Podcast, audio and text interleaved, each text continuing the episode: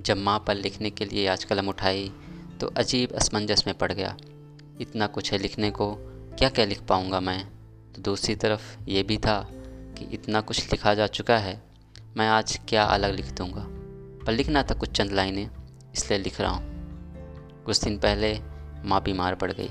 ऐसा लगने लगा, हम बारिश में रेत का घर बनाने की कोशिश कर रहे हैं। घर का काम मुश्किल लगने लगा। गाय की सेवा, परिवार की सेवा सब पहाड़ से लगने लगा। कोई भी काम उनके बिना एडवाइस के होता जो नहीं था। पर्सनल एडवाइज़र है माँ, घर की।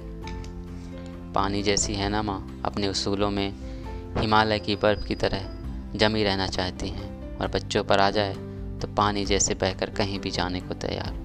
और परिवार शक्ति मिले तो उड़कर बादलों से मिलने की इच्छा भी रखती हैं। इतना सब बलिदान के बावजूद समाज में बराबर का दर्जा हर जगह क्यों नहीं है आज? जवाब कई हैं, स्वीकार करने की क्षमता हर स्थिति में अपने को ढाल लेने का स्वभाव जो कुदरती है, जो ईश्वर ने अच्छे मकसद से रचा था उनमें, समाज को उसमें कमज़ोर पक्ष दिखा। फ्रांसीसी क्रांति से लिबर्टी, इक्वालिटी और फ्रेटर्निटी को समाज में स्थापित करने की प्रेरणा एक बार फिर जागृत हुई थी, उस विचार को आज कोसों चलना है और जल्दी चलना है, रफ्तार से चलना है।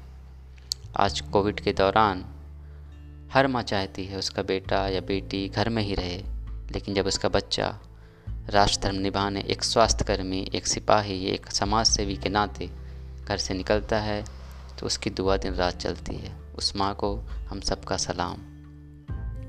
माँ भाप लेती है हमें, हमेशा पूछ लेती है, किस बात की चिंता है? ये गुण माँ से हम ना सीख पाए आज तक। बदले में हमने कभी नहीं पूछा।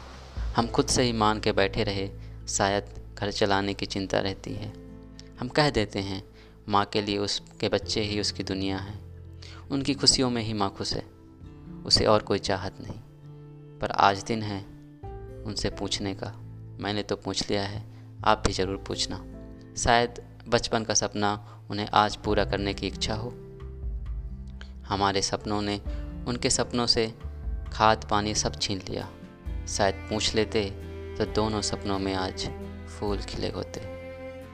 Happy mother's day